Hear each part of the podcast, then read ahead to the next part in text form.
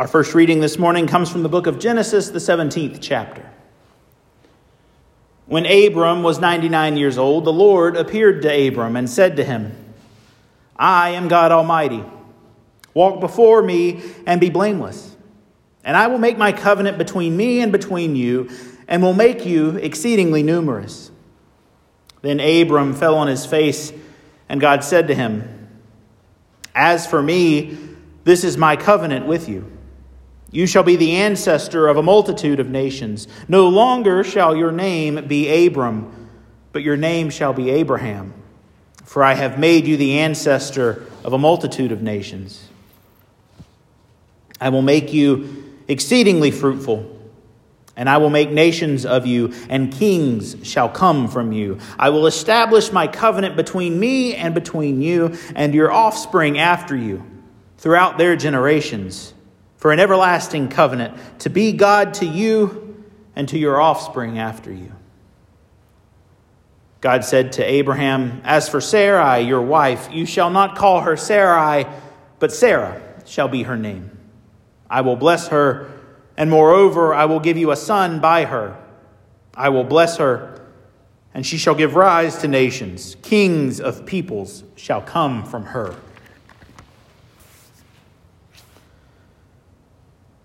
People of God, let us join together and read responsively whole verse by whole verse from Psalm 22.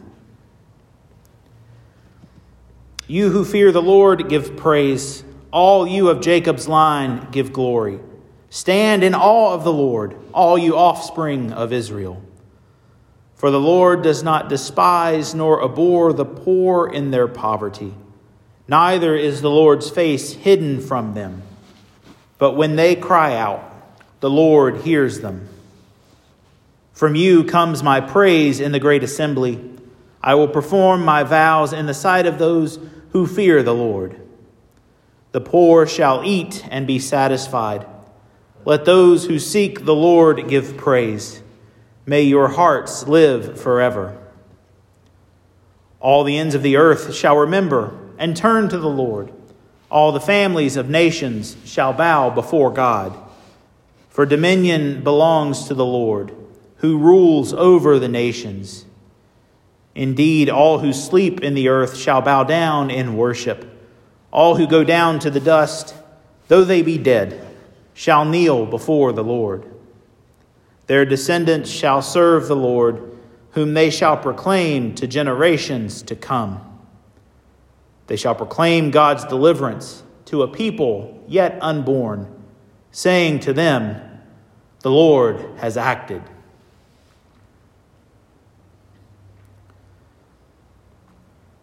Our second reading this morning comes from Paul's letter to the Romans, the fourth chapter. The promise that he would inherit the world did not come to Abraham or to his descendants through the law, but through the righteousness of faith. If it is the adherents of the law who are to be the heirs, faith is null and the promise is void. For the law brings wrath, but where there is no law, neither is there violation. For this reason, it depends on faith, in order that the promise may rest on grace and be guaranteed to all his descendants, not only to the adherents of the law, but also those who share the faith of Abraham, for he is the father of all of us, as it is written, I have made you the father of many nations. In the presence of the God whom he believed, who gives life to the dead and calls into existence the things that do not exist. Hoping against hope, he believed that he would become the father of many nations, according to what was said So numerous shall your descendants be. He did not weaken in faith when he considered his own body, which was already as good as dead, for he was about a hundred years old, or when he considered the barrenness of Sarah's womb. No distrust made him waver concerning the promise of God, but he grew strong in his faith and he gave glory to God, being fully convinced that God was able to do what he had promised. Therefore, his faith was reckoned to him as righteousness. Now, the words, it was reckoned to him, were written not for his sake alone, but for ours also. It will be reckoned to us who believed in him who raised Jesus our Lord from the dead, who was handed over to death for our trespasses and was raised for our justification.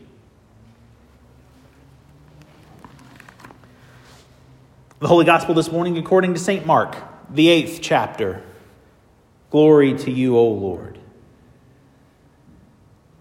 Jesus began to teach them that the Son of Man must undergo great suffering and be rejected by the elders, the chief priests, and the scribes, and be killed, and after three days rise again. And he said all this quite openly. And Peter took him aside and began to rebuke him.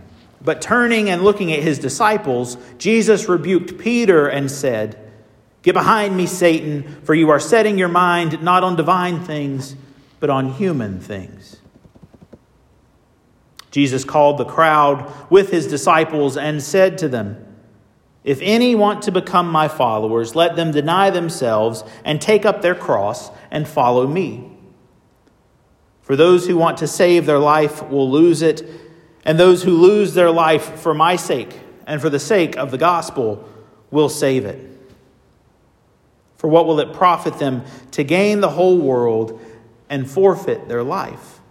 Indeed, what can they give in return for their life? Those who are ashamed of me and of my words in this adulterous and sinful generation, of them the Son of Man will also be ashamed when he comes in the glory of his Father with the holy angels. This is the gospel of our Lord. Praise to you, O Christ. People of God, will you pray with me?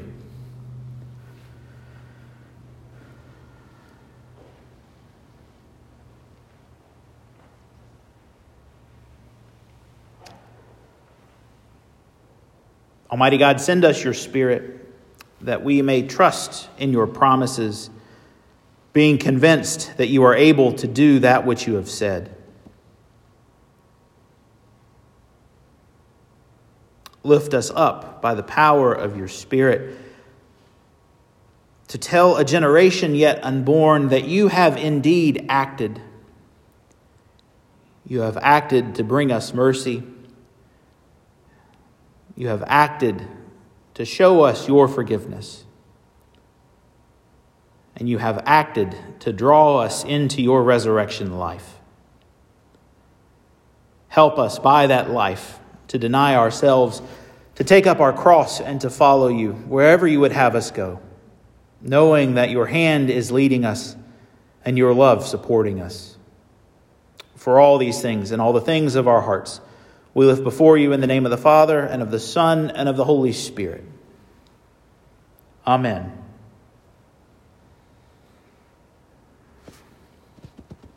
What will it profit to gain the whole world and lose your soul?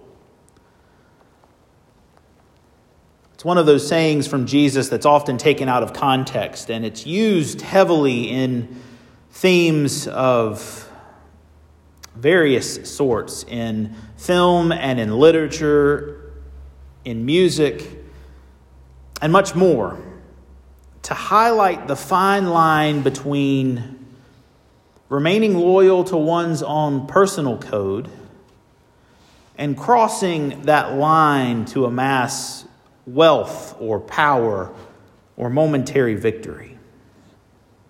Will the good guy kill the bad guy, compromising their moralistic virtue to prevent more chaos, discord, and death? Will they succumb to the temptations of greed in order to save a dying loved one? Or indebt themselves to the notorious underbelly of the world in an effort to overcome some perceived larger threat? Will you trade your character, your soul, your very life to gain your utmost desire in life. And while compelling entertainment, that's not really in any way, shape, or form what Jesus is trying to communicate. He isn't commenting on the moral gray area of our actions and decisions, or speaking in metaphor about himself, his mission, or those who would become his disciples. Jesus is very seriously and very directly speaking the truth of how he expects his followers to be found in the world, uncompromised by the human things which threaten to distract us from Jesus and his words.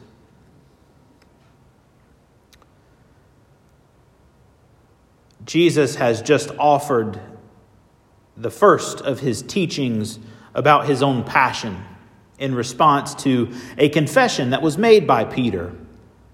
Who do you say that I am? You, Jesus, are the Christ. Such a confession, the, the first human to identify Jesus as God's anointed Savior, falters when, in response to Jesus' teaching of, of what the Son of Man must endure, Peter pulls Jesus aside and attempts to censure his words inciting Jesus' very public and direct disapproval.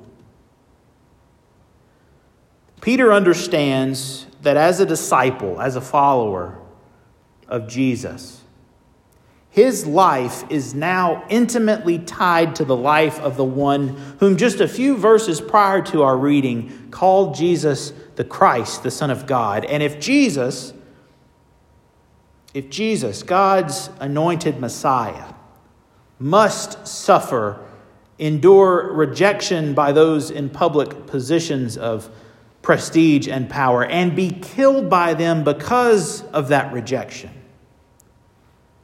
then what is in store for those who claim to follow him? Peter's rebuke is both selfish and prideful, seeking to preserve his own life from a martyr's end by telling Jesus what Jesus' own ministry does and does not entail. He is ashamed of Jesus' words and fearful of what they mean, not just for Jesus, but for himself. As people, we are conditioned to reject the must. No one can tell us what to do to avoid death and unpleasantness in pursuit of life at all costs. It's hardwired into our human condition, but ultimately, ultimately, that is a rejection of God's own activity in the world. No, Jesus, if, if you are the Messiah that I believe you to be, there has to be another way. You can make another way. Peter's telling Jesus that what must come as a result of his ministry isn't so. That Jesus doesn't know what he's talking about. That the Messiah can't suffer rejection and die. He's telling Jesus, the Word of God, that his words are somehow false. And Jesus calls Peter Satan, the adversary, the tempter, because Peter's rebuke is a temptation for Jesus. A temptation to use his relationship with the Father, his authority over creation as the Son, and his anointed call by the Spirit to avoid for himself such a gruesome and unceremonious end. Though talking about those who desire to become one of his disciples, Jesus' direct rebuke of those unwilling to deny themselves in deference to their own security is an indication of his own commitment to his kingdom ministry. Jesus himself will not seek to gain the whole world because it would compromise who he is God with us, the author and giver of life. Jesus will not seek to save his own life, knowing full well that he will lose it. because it would mean that he is not only ashamed of himself, but of the words that he has taught to his disciples words of forgiveness, mercy, and healing, which come directly from the mouth of God the Father through the presence of the Holy Spirit. In pursuit of offering God's healing mercy to the world, Jesus will not be deterred by the hostile responses that are leveled against him by those who have benefited from the oppression of others, even if it means his own death. In pursuit of proclaiming God's forgiveness to the outcast and to the repentant, Jesus will not be swayed by the rebuke of even his closest friends and followers knowing that faithful disciples will be led to the same end. In a commentary on today's text, one of, of my professors, uh, Dr. Brent Driggers, wrote that for Mark and Mark's gospel, discipleship is not some comfortable affiliation with Jesus, but a life changing and potentially life threatening commitment to Him. As disciples of Jesus, do we recognize, like Peter, that our own lives are intimately tied to the one whom we follow? Notice the text says to pick up your cross. There is no need to manufacture one. The demands of a broken world have already laid them at our feet. Each time Jesus reached out to heal the sick, to feed the hungry, to forgive the outcast sinner, and to rebuke the forces which distanced and distracted people from God's kingdom. He took another step toward his own cross. And here he tells us that in faithfully following him, we will do the same. What does discipleship look like for us? 2,000 years removed from a movement in ancient Israel that was persecuted, mocked, and ridiculed for worshiping a Jewish God made flesh. The marks of discipleship, participation in Jesus' ministry, are detailed in the verses which came before today's reading. Jesus called disciples to come together to follow him, participating in a community of faith, in worship, and in prayer, and in maturity. Jesus encouraged generosity in supporting that faith community's mission, imploring the hospitality and the financial resources to enhance the reach for those in need of food and healing and reconciliation. Jesus pushed that faith community to look beyond their own needs, their own comforts, their own desires by seeking out those who are different and spreading the good news of God's kingdom with them in word and in deed. In our culture, we have categorized and separated these actions as worship and stewardship and evangelism, when for Jesus, there is no compartmentalization to be found in the life of the disciple. These are the most base requirements that Jesus has laid out for his disciples, the lessons that he has taught them since he came out of the waters of the Jordan in chapter 1 up until this first passion teaching now in Mark chapter 8. How selfish that we live in a time where public worship was seen as an option, even long before COVID 19 made it unsafe to congregate in one space. How telling that regular appeals must be made for generous giving and faithful guardianship of our time and our money in order to tend to the needs of the community that we have been sent to serve. How telling that we have the luxury of being able to speak about Jesus openly without fear of death, and yet remain ashamed of pointing to God's love in Christ as the foundation of our being. Jesus makes it very clear. This kingdom work is not an optional lifestyle choice that we can take up when it is convenient and set down when it becomes too heavy. For Jesus to be his disciple means to participate in his ministry. And his ministry is one of worship, generosity, and witness. For Jesus, to continue as one of his disciples, participating fully in his ministry, will entail hardship, tribulation, rejection, suffering, and sacrifice. If it doesn't, I believe we are left asking ourselves Is there some way in which we are ashamed of Jesus? Seeking, like Peter, to save our own life and avoid the cross that is waiting to hang us out to dry.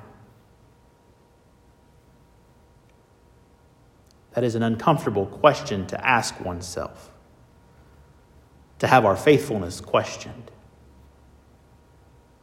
And that same discomfort was experienced by Peter and warranted Jesus' rebuke of him.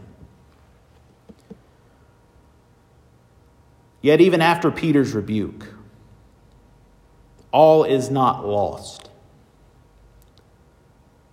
Peter continues to follow Jesus to Calvary and beyond, becoming the first among equals as the leader of Christ's resurrection church. Repentance and redemption still remain, even for one who has been associated with Satan himself. What more then remains for us who strive to learn what it means in this day and age to deny ourselves and take up our cross in following the Son of God. The solution, Jesus says, is not to seek your own suffering, to lump sacrifices on your back like the medievals thought.